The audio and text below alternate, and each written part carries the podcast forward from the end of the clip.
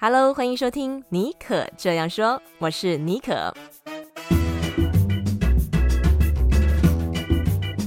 妮可这样说是一个分享不离职创业、个人成长、品牌经营的 Podcast 节目，协助你将副业发展成事业，拥有更多选择权。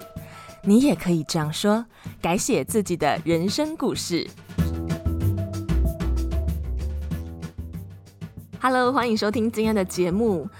在节目一开始呢，想跟大家分享我最近发现一个好物哦，就是我这次去大陆成都旅行的时候，为了减轻我行李的重量，我带了一条月亮裤。我不知道大家有没有听过月亮裤哦，它是一种结合卫生棉的内裤，可以直接吸收精血。那这个吸收量呢，大概等于3片日用的卫生棉。那量少的时候可以就直接单穿，不用搭配卫生棉；量多的时候的话，最好还是再搭配一个卫生棉或是棉条，那就等于是说一个多重防堵精血，就绝对不会外漏。那我这一次穿上去的时候，我非常的讶异啊，因为它的亲肤性非常的好，然后穿了比没有穿更舒服。所以呢，也就让我好奇，就是月亮裤背后的这个研发团队到底是怎么办到的。讲到月亮裤呢，它在2018年一上市啊，就引爆这个全台女生的关注，热销量已经超过30万件，甚至还外销到日本市场，翻转了无数女性的这个月经的体验哦。今天我们非常荣幸能够邀请到月亮裤的共同创办人兼研发设计总监陈苑依分享她的创业故事哦。透过他们多年来钻研台湾生理用品的发展啊，以及执着月经社会议题啊、月经平权问题的这个角度，带大家重新认识月经，甚至改变你看待月经的眼光。今天节目的内容真的很特别，邀请大家一起听到节目的最后。好，那我们在音乐过后就进入今天的专访咯。好，那我们现在一起来欢迎月亮裤的共同创办人兼研发设计总监陈苑依。Hello， 依依，跟大家打一声招呼吧。嗨，大家好，我是依依。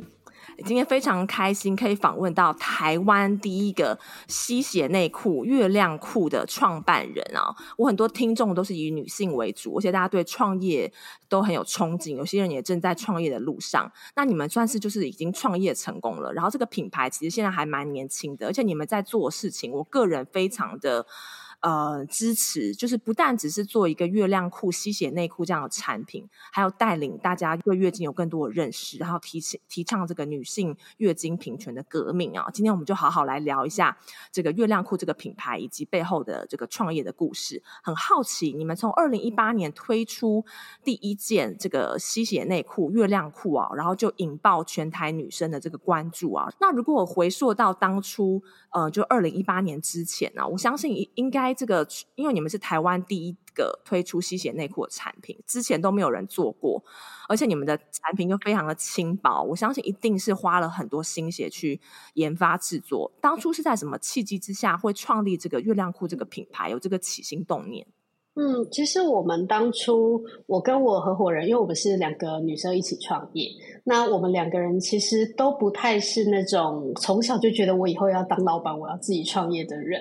反而是误打误撞。因为我们对于新的生理用品，像我当初是主要在使用月经杯，然后合伙人主要是使用棉条跟月经碟片，那我们其实在台湾都算非常非常早期在用这些东西的人。那在还没有踏进这个月世界之前，我们其实都对身边的亲朋好友是不断的推坑，就是俗称的棉条传教士、月经杯传教士这种。对，所以我们其实是基于自己对于这些生理用品的喜欢，然后很喜欢推荐给别人，因为我觉得它改变了我的生活。然后我只是换了一个用品而已，可是我的经期来的时候竟然可以过得比以前开心这么多，甚至还期待什么时候月经来，因为我这个月可能又买了新玩具要玩，这种感觉。对，那我就觉得这是一个很酷的想法上的转变。那我们在当初跟合伙人认识是在台湾的第一个月经杯，就是月亮杯的集资的时候认识。那结束了之后，我们就觉得看到台湾从来没有月经杯到有月经杯，那甚至我在坐计程车的时候，司机大哥跟我聊到说：“哎，你在做什么？”我说：“啊，我在做月经杯啊。”他说：“啊，哦哦哦哦，然后我想他你怎么会哦哦，我就特别问他，他说啊，你知道这是什么？他说啊，就是好像就是那个你们那个女生那个来用的那个，就是他讲不清楚，可是他有印象。那这件事情真的让我吓很大一跳，因为在2015年的时候刚开始沟通月经杯，我几乎全场如果有40个人，我问有没有人听过月经杯，可能了不起有1-2个特别因为知道我要分享的到现场的人，但全部人其实不会听过。但是它只是短短几年间大家其实都知道了，然后只是有没有想要去用，或者是有没有用的习惯，或者是舒不舒服的问题，而不是那种啊，那什么东西从来没听过。所以在这样子的契机下，我们看见台湾社会的转变，竟然借由一个用品让更多人感受到跟我们自己用这些新的用品一样很大的变动，然后跟很大的我不敢说进步啦，因为我觉得不同用品之间没有进不进步这件事，它就只是更多元的选择。然后这些多元的选择其实也引出了对身体的讨论，包含我们跟经血的关系。很多人就一想到经血，脑袋里面出现的画面就是在卫生棉上面，然后很臭，然后要赶快拿起来，赶快丢掉，要包好， 对，是这样子的印象。所以它其实也会连接到我们对自己的月经，对自己的身体，其实会有这种可能不自觉，也有可能有自觉的负面的感受。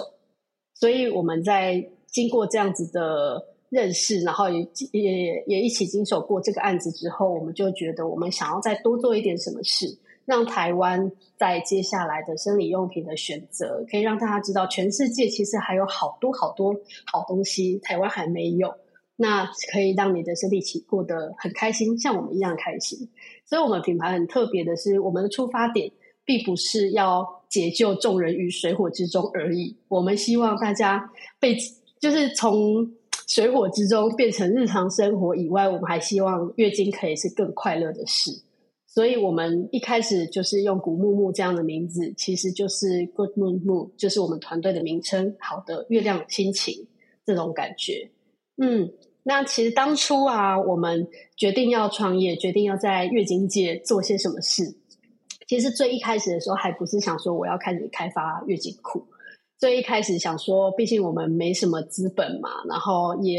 也是创业界小白，我们一开始想说我先可能代理或经销国外的品牌进来卖。可是那时候因为我们其实有试着去接触了月经杯厂商、月经裤的厂商等等，可是因为台湾就是一个小小的市场，然后在整个亚洲来讲，如果他对亚洲市场有兴趣，他可能会选日本、韩国这种大市场，那如果对亚洲市场没兴趣，我们就更不用说。而且在台湾大部分还是使用卫生棉，所以其实卫生棉以外的东西使用率也不高，就很难说服厂商为什么要给2个创业小白这样子的项目来销售。那对，那其实这样子联系没有什么结果当然是一个原因，但最大的原因是我们那时候就第一个首先放弃这些月经杯的那个厂商，因为选择太少，然后就没有下文。然后第二个是我们在尝试月经裤这条路的时候，我们买了全世界的各国各个品牌的月经裤，那个时候还没有很多，但我们就是把网络上买得到的就是先买了一轮，然后一试之下就发现，我那个时候身为一个已经用月经杯用了几年啊，10年，对，差不多接近10年的人，那我就发现我穿不住那些国外的月经裤。为什么呢？是比较厚重吗？比较闷热？明显的厚重，因为国外品牌多半是来自温带国家，对，就是他没有像台湾这么热带副热带，所以其实很多光是一穿，然后我就觉得那个才吸了一点点血，那个闷感整个上来。然后再加上我觉得最重要的是，我跟合伙人都已经是十几年不用卫生棉的人，他让我有一种好像又垫了卫生棉的感觉。对，所以我们就发现好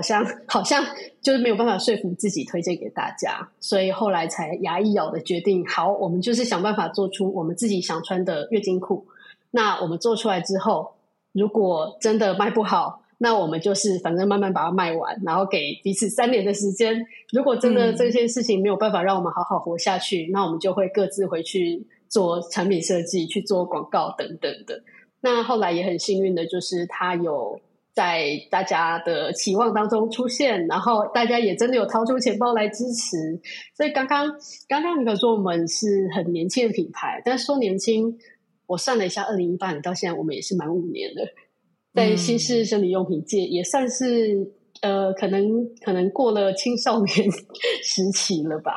对，所以是这样子的契机，然后我们就开始决定要以月经裤这样子比较符合台湾大家都使用卫生棉，没有那么习惯用置入性用品的角度来切入做创业。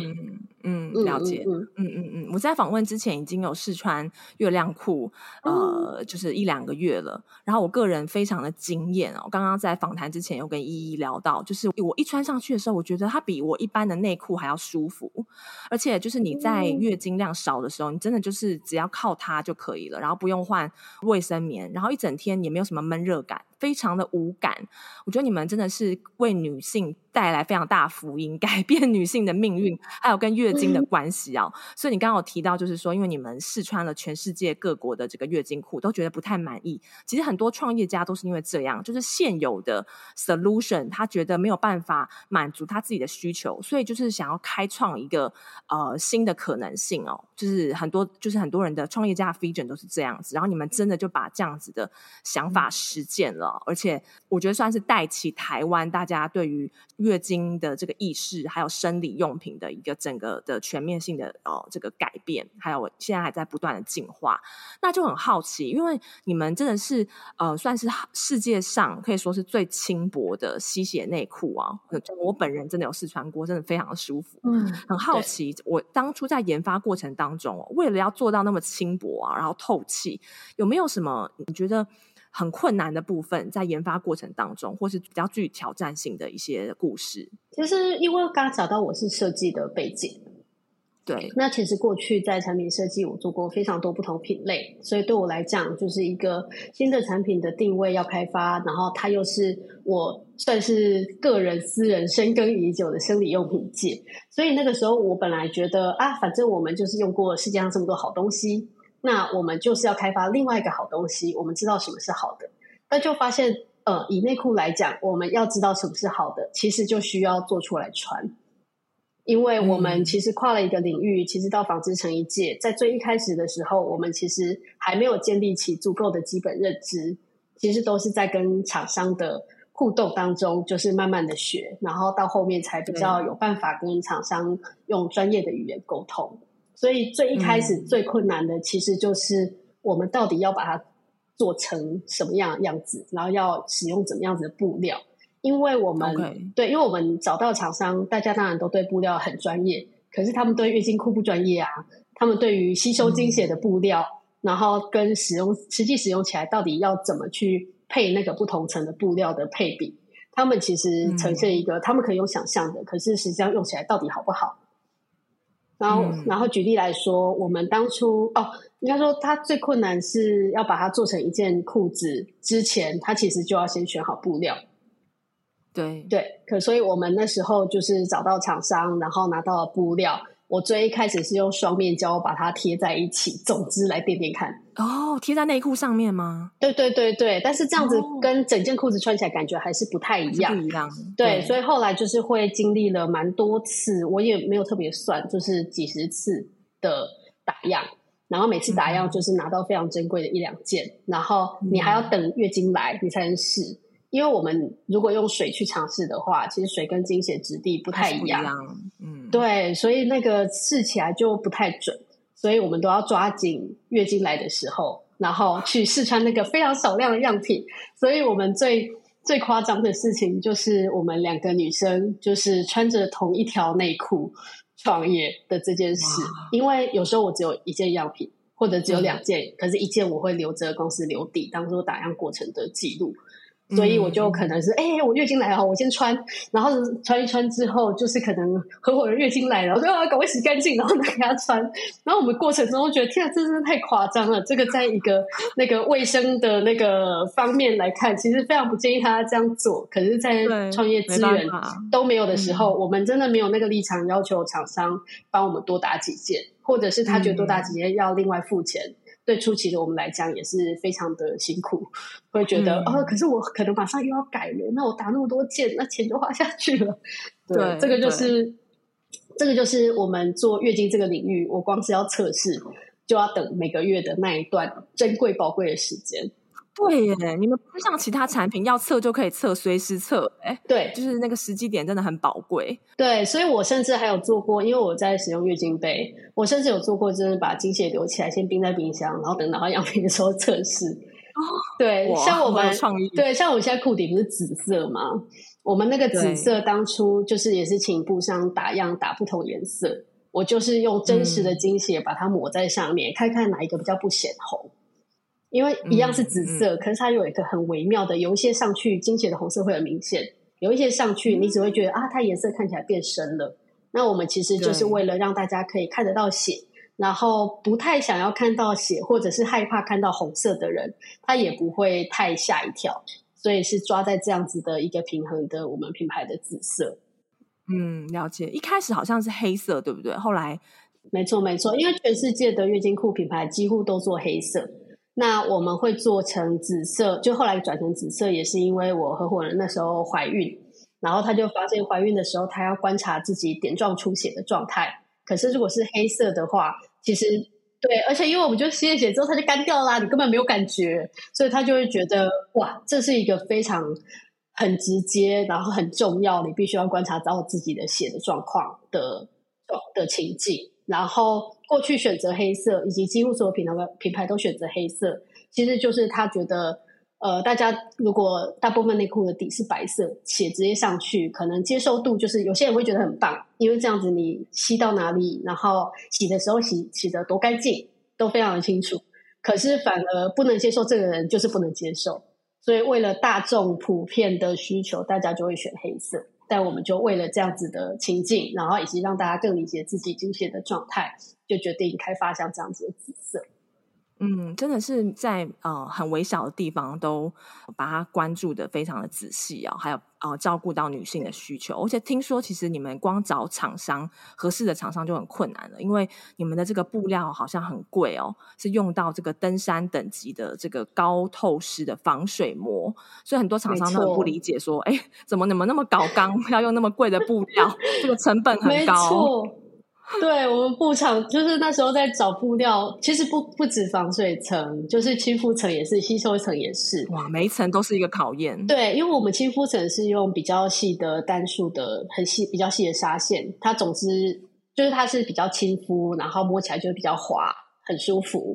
然后我们中间那一层我们又用强效抑菌的纱线，就是它纱线里面本身是有抑菌的功能，不会经过水洗的次数而衰退，就是你穿久了它还是有一样的抑菌功能，然后再加上刚刚提到的那个登山级的那个防水布，登山级那个防水布真的是超级无敌轻薄到，就是当初加工厂还觉得天哪，这个这么薄到底要怎么加工，然后我们为此还用了另外一个也是在内衣界就是贵贵的那个网状的纱，很轻薄很轻薄的纱去把它贴合在一起，让它容易加工。然后这个东西通常它用的不会是像内裤底那么大一片，所以厂商也真的是就觉得我们真的是疯了。可是像刚刚讲的高透湿这件事，大家如果有在买登山外套，其实就会知道它的透湿的等级，它可能有什么3000啊5000啊7000之类的，我们是直接做到10000，所以难怪人家觉得神经病。对，可是我就觉得你血吸了之后就是尽快的排掉，它就可以回到干爽的状态，回到干爽状态不止舒服，而是你可以用更轻薄的裤底去吸收更多的血量。所以为什么我们至今都是全世界最轻薄的裤子，其实就是这些精的纤维的布料全部加在一起才能这么轻薄。我先量了一下，它比一张信用卡还薄，可是它可以取代3片的卫生棉。因为平常的那个生理裤，它其实大家有印象是那种厚厚的防水，然后走路还会刷刷刷的那一种，然后我们就是对，我们就很讨厌这种还会很厚很闷还刷刷刷的感觉，所以我们才防水层会选到超级超级无敌薄，然后走路不会有那个声音的。了解。哇，你们可以算是吸血内裤界的 Apple 啊，非常的在乎那个品质，然后每一个小细节都把它做到最完美。好，然后再来我也很想要了解的是说台湾是你们的第一个市场，第二个市场就是进军日本吗？对，第一个海外市场其实就是日本，而且很幸运的是直接进日本的百货公司投入。日本百货公司应该就是对于产品的品质要求蛮高的，日本人也是蛮龟毛的。当初进日本市场的时候，海外市场日本，尤其是日本，有没有遇到什么挑战？其实以整体来讲还蛮幸运的，算是顺利。那遇到一些比较辛苦的地方，其实是我们在日本在日本的代理商，他其实像刚刚讲的，他其实有进蛮多厉害的百货公司，像是阪急啊、大丸啊这些，对，甚至还有鸟屋书店、LOFT 这些都有进。那其实里面在过程中最辛苦的其实是要进伊势丹，因为伊势丹是日本这种精品高级百货里面的精品百货，所以它其实有额外要求我们很多，比如说产品的检验报告啊，然后还有一些我们就是没有想过他会问的问题，都要一个一个好好的回答他。所以它算是我们在日本的通路蛮指标的一个通路，因为它是一个它这么严格的选品，而我们能成功的进入这个地方卖，然后一直到现在都还是在卖。而且你们也成为就是日本的第一件吸血内裤的品牌嘛，然后听说后来就带起日本开始有一些其他家的吸血内裤的品牌如雨后春笋般的那样出现。对，这个真的超夸张的。我们19年去日本，然后20年的时候市场上大概就20个品牌，然后再隔年就好像就是最多的时候曾经涨到30几个、30-40个其他的品牌。可是过了一阵子到现在，这些品牌又纷纷的慢慢的消失。对不起，市场的考验。对，就是因为我们也没有这3-4个全部都买到，因为那一段时间其实就是疫情期间。可是就疫情后，我们实际上去有买到的这些其他品牌的产品，我们就发现其他品牌其实很多在做低价打市场的动作。那我们就觉得买来我其实光看我就不想穿，因为很多就是你刚刚讲到说为什么我们的裤子穿起来甚至比一般内裤还要舒服，其实就是一般内裤很多的裤底其实都是用纯棉，这个非常的符合大家直觉觉得内裤裤底就是要纯棉啊，不然嘞，对，可是当你要做月经裤的时候，纯棉会吸水，可是它的湿气很不容易排掉。对，就像人家说我们去登山，最里面那一层不能穿纯棉的衣服，不然你会冷死在高山上，其实是一样的概念。所以我们是用机能纤维布料的时候，其实它的穿着的舒适度就是高非常多。可是当其他品牌想要低价抢市，然后想要让大家比较不用花太多钱可以买到月经裤来用的时候，我其实会担心这个对市场的影响，会是想要尝试的人可能一开始会觉得我先试一下便宜的，可是便宜的好难用哦，就像当初我们买回来试的那些，那你可能就会觉得哦，那月经裤可能就都很难用，这个是我在市场面会担心的地方。但他们也逐渐消失了啦，所以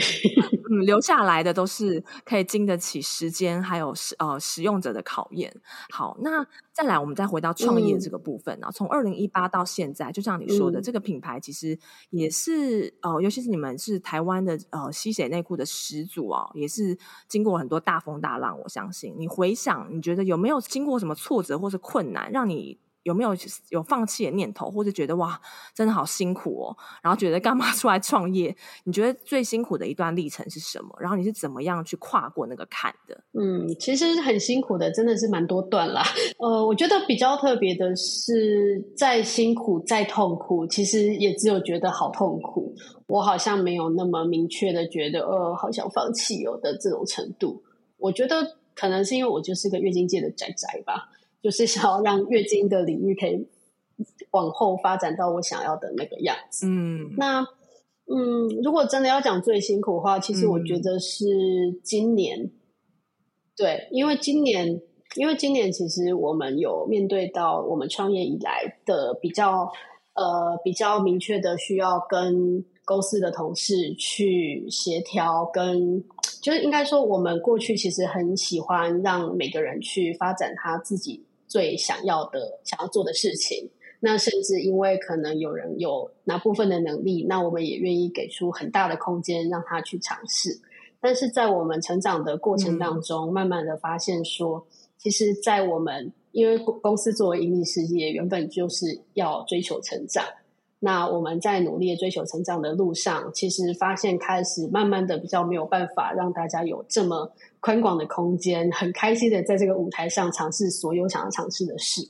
反而有些事情也许同事非常的很有兴趣很想要做，但我们评估觉得它也许在整体的效益上可能没有这么直接、它可能要转到比如说要转到有新的流量红利的其他内容去产制等等的，那中间其实就会有蛮多沟通上的跟组织调整上的冲突、然后这个是对，然后这个其实我们也跟蛮多创业界的朋友聊，然后过去其实都有听到，就是每间公司几乎都会遇到可能某一个时期原本大家就是很快乐的工作，然后突然发现要开始讲绩效，然后要开始想说怎么样增进效率，然后开始有压力了。这个阶段其实对原本就在的同事们其实都蛮辛苦的，那对我们来讲也是我们会觉得就是我以创办人的角度来看这件事情，也会觉得公司就是我确实知道我们要往下的方向发展，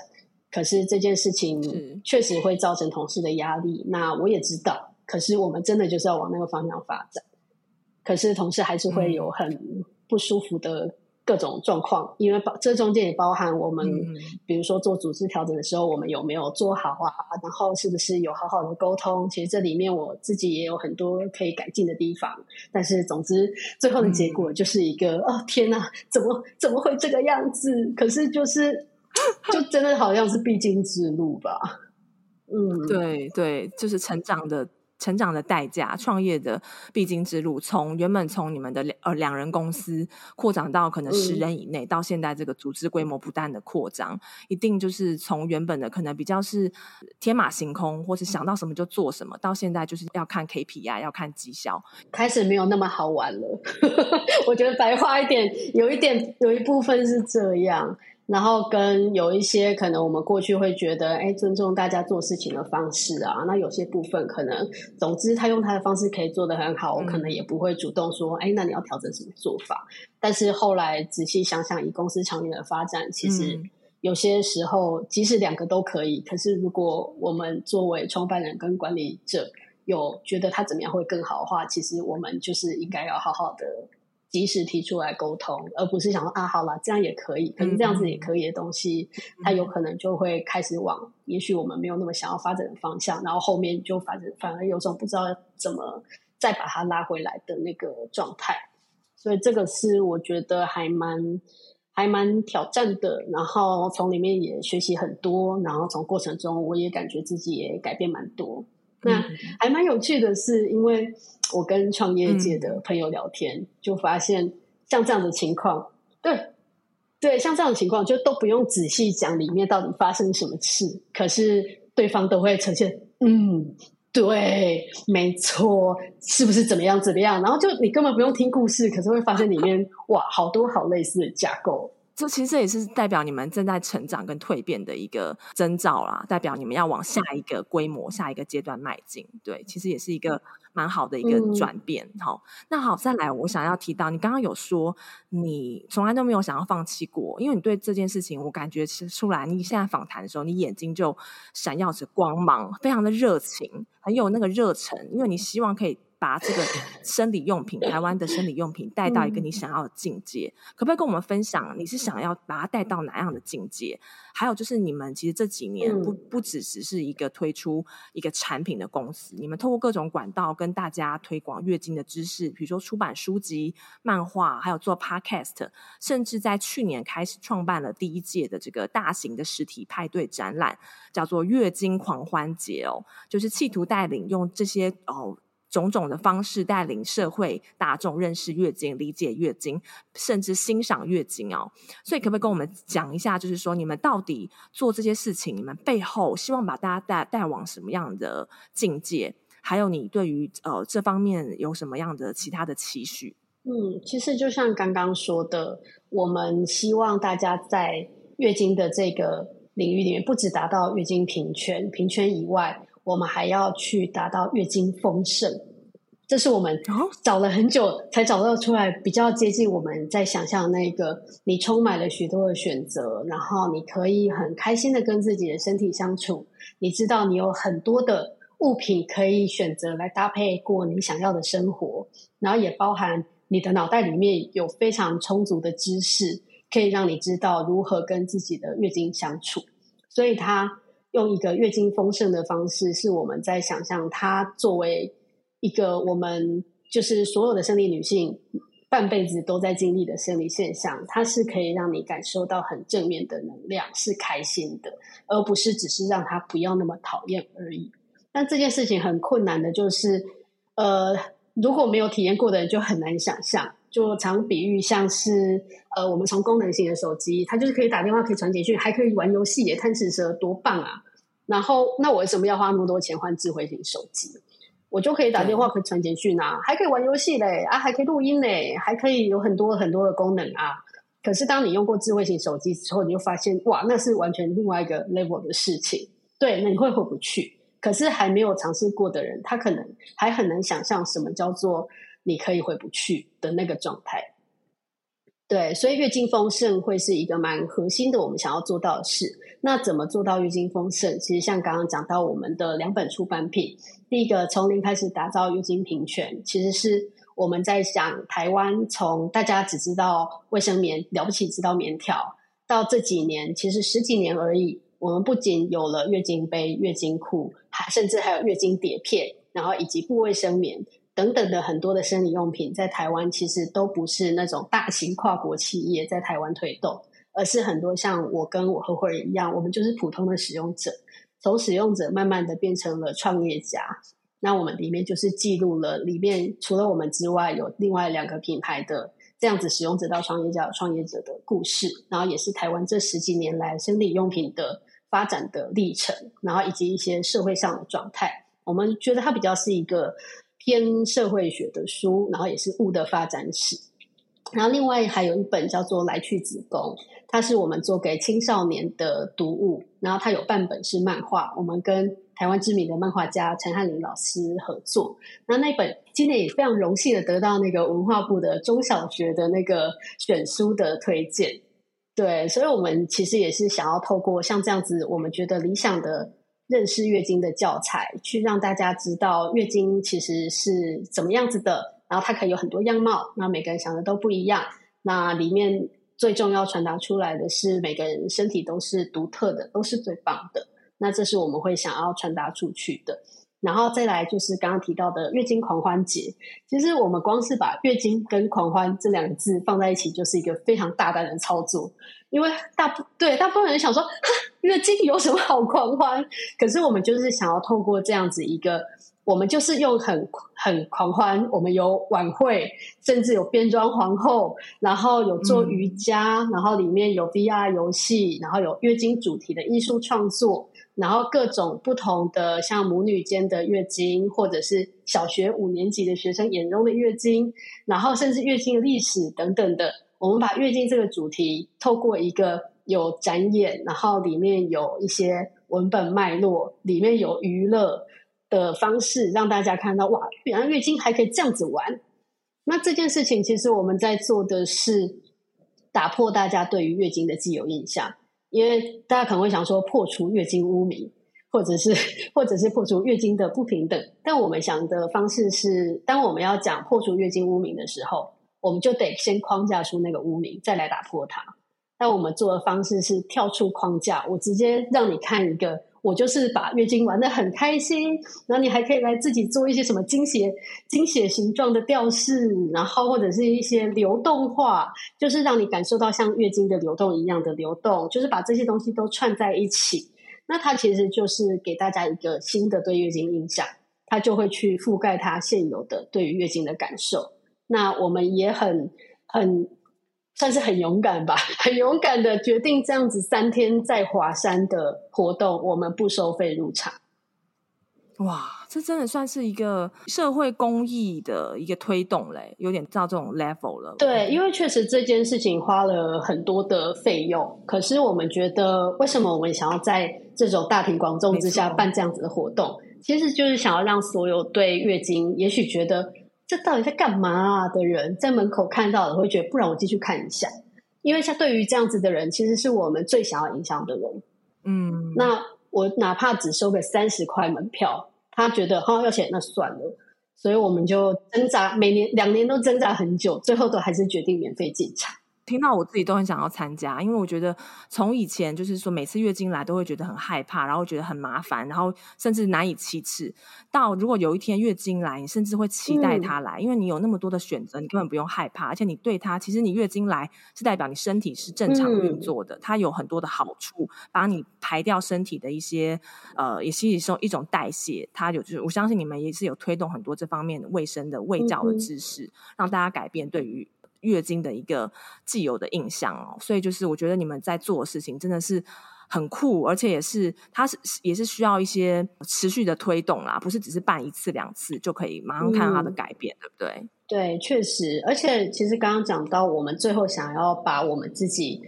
跟可能在台湾甚至世界上月经未来带到什么样子，其实我们就希望，以我们自己来讲，我们会一方面我们会希望我们成为在台湾的月经用品的领域就是非常指标性的品牌，然后提供给大家各种不同的生理用品，让大家光是可能月经都还没来、就透过我们的教育的教材，因为我们教材甚至先前用群众集资的方式，然后集合了很多人的赞助以及我们自己本身额外的赞助，把这一本书送到全台湾1半的小学图书馆，就是希望让小朋友们可能就算月经还没来，你可能在图书馆看到这本书，你就会对它有一个哇，你可能会期待，你可能还是会紧张，对，可是它就不是一个很过去那种很就是很医学的方式在讲，然后就是会长这个样子，然后子宫内膜会长什么样子而已。我们在里面放了很多人物，然后它有不同的可能是紧张害羞的个性，或者是大拉大的觉得啊，就是那个我月经来都用什么东西，然后自己完全就是很自在的角色都有在里面出现。所以这个就是另外一方面，就是我们希望在月经教育的领域也是可以让大家有下一代的我觉得比较多元的丰富观点，然后可以看见每个人独特性的月经观，这就是我们会想要往前推进的未来。非常期待，就是我们今天节目这个节目是在2023年访谈，也许从5年后、10年后，我们再回来看这一段，就会发现走过很多路，然后可能那个时候已经达到你们想要的境界，甚至超越非常精彩可期。那就讲到未来，就很好奇，就我觉得你们真的是有很多想法，然后有些想法真的是蛮颠覆性的，非常好奇你们未来近期，不管是近期或者远程，有没有什么计划，比如说新产品啊，或者一些合作案啊？其实我们近期有一个正在进行中的集资案，到10月中，我不太确定上的时候它还在不在。但我们今年就是正式推出，不只是月经，而是有漏尿的主打的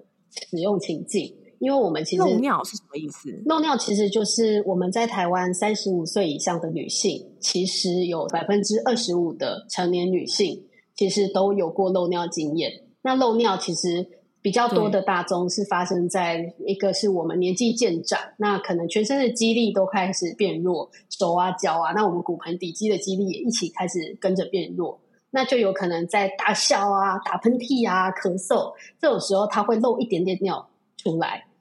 那它其实就是会湿湿的不太舒服，然后甚至有点味道，那有些人会觉得天哪，我怎么这个样子，然后而很有那种觉得失能感，或是对，会有这种感觉。可是我们想要点出，其实漏尿这个情形比大家想象的还普遍。你想想看，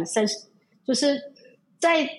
这个大部分的成年人里面，有这么多人有这个经验，那很多人只是不好意思跟别人分享而已。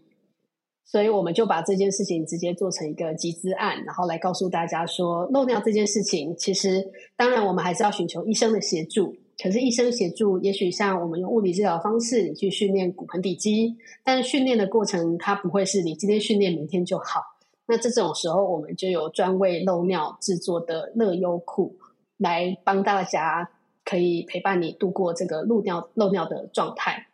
所以这个是我们一个蛮新的尝试，然后我们也为了这一款特地又挑了一个新的亲肤层的面料，它是可以把水分吸下去之后表面是维持更干爽的状态，所以它的用在漏尿情境其实甚至比我们现在所有的就是用来吸精血的内裤还要来得更干爽，所以这是我们今年比较新沟通的。那另外除了年纪以外，就是孕产，就怀孕后期跟产后，很多人其实也开始会有漏尿的状况。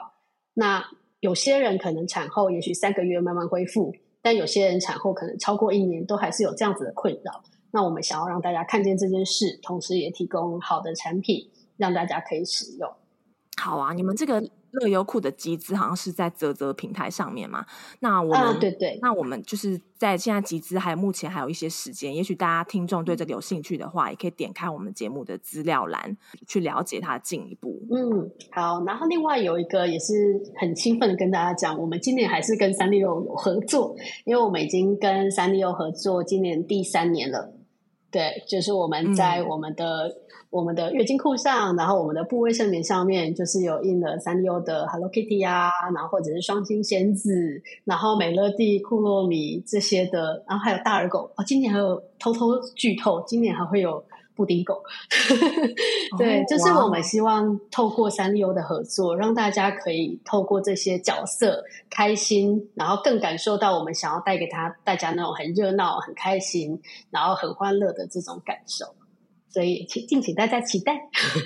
对，我觉得今天聊到现在，我已经开始期待我下一次月经来的时候，我内心有一种很丰盛然后觉得很开心的感觉，好像我自己对于月经的这个整个印象已经翻转了。那不知道听众朋友们有没有什么想法，都可以留言给我们。那在节目的最后呢，我觉得你们现在已经成为台湾的吸血内裤的第1品牌指标了啦，创业至今也是很成功，走过了这个前面的5年。那如果对于就若有人问你，就是说我相信应该很多一些想要创业的年轻人也许也会请教你，就是说如果他们想要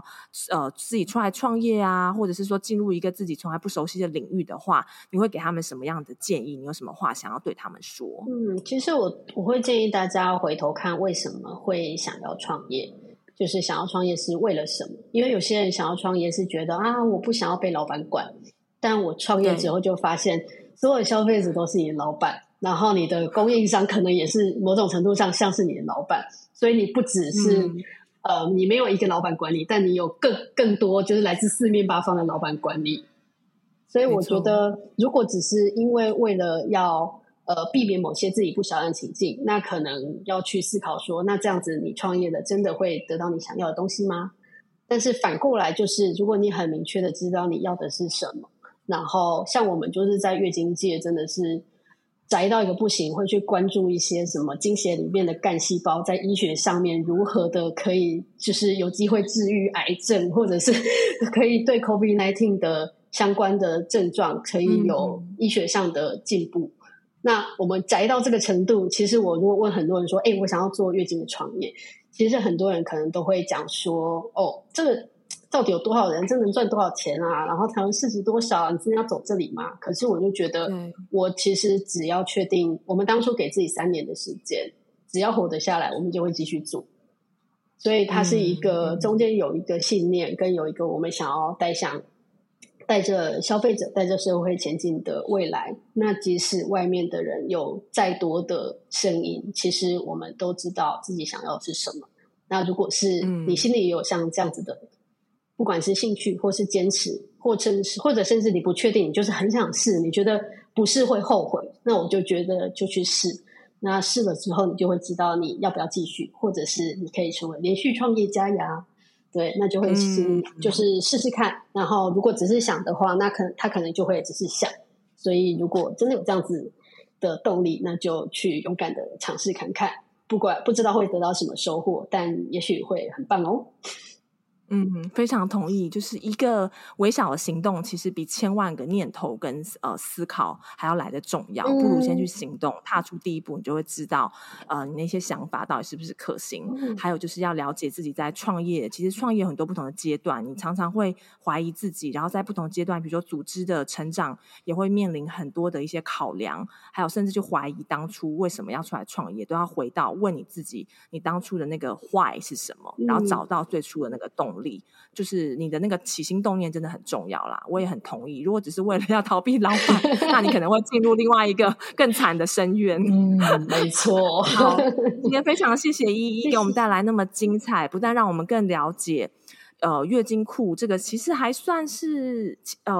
蛮比较新的一个概念的产品，然后还有我们对于月经的了解，以及他们那么精彩的创业的故事，我相信也一定可以激励很多人。那如果对于月亮裤这个品牌更有兴趣的话，也可以点开我们今天的节目栏，也可以了解一下他们怎么样，他们的月经狂欢节啊，还有他们的一些出版作品，我相信大家都可以在上面当中感受到自己跟月经的关系不一样了，还有更丰盛的一种感觉。好，我们谢谢依依，谢谢你，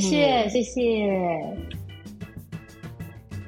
感谢你收听今天的节目，希望今天的节目能够带给你一些灵感，还有新的动能。非常欢迎你可以分享你的收听心得给我，你可以私信到我的 IG 信箱，我的 IG 账号是 sjbonjour， 也邀请你如果觉得这一集有帮助的话，截图这一集的封面，然后在 IG 上面 tag 我，这样子我就知道你有收听这一集的节目。也可以到 Apple Podcast 帮我留下5颗星，还有你的留言你的这个小小的动作是我做节目最大的动力。好，那我们就下周再见喽！祝福你有美好的一周，拜拜。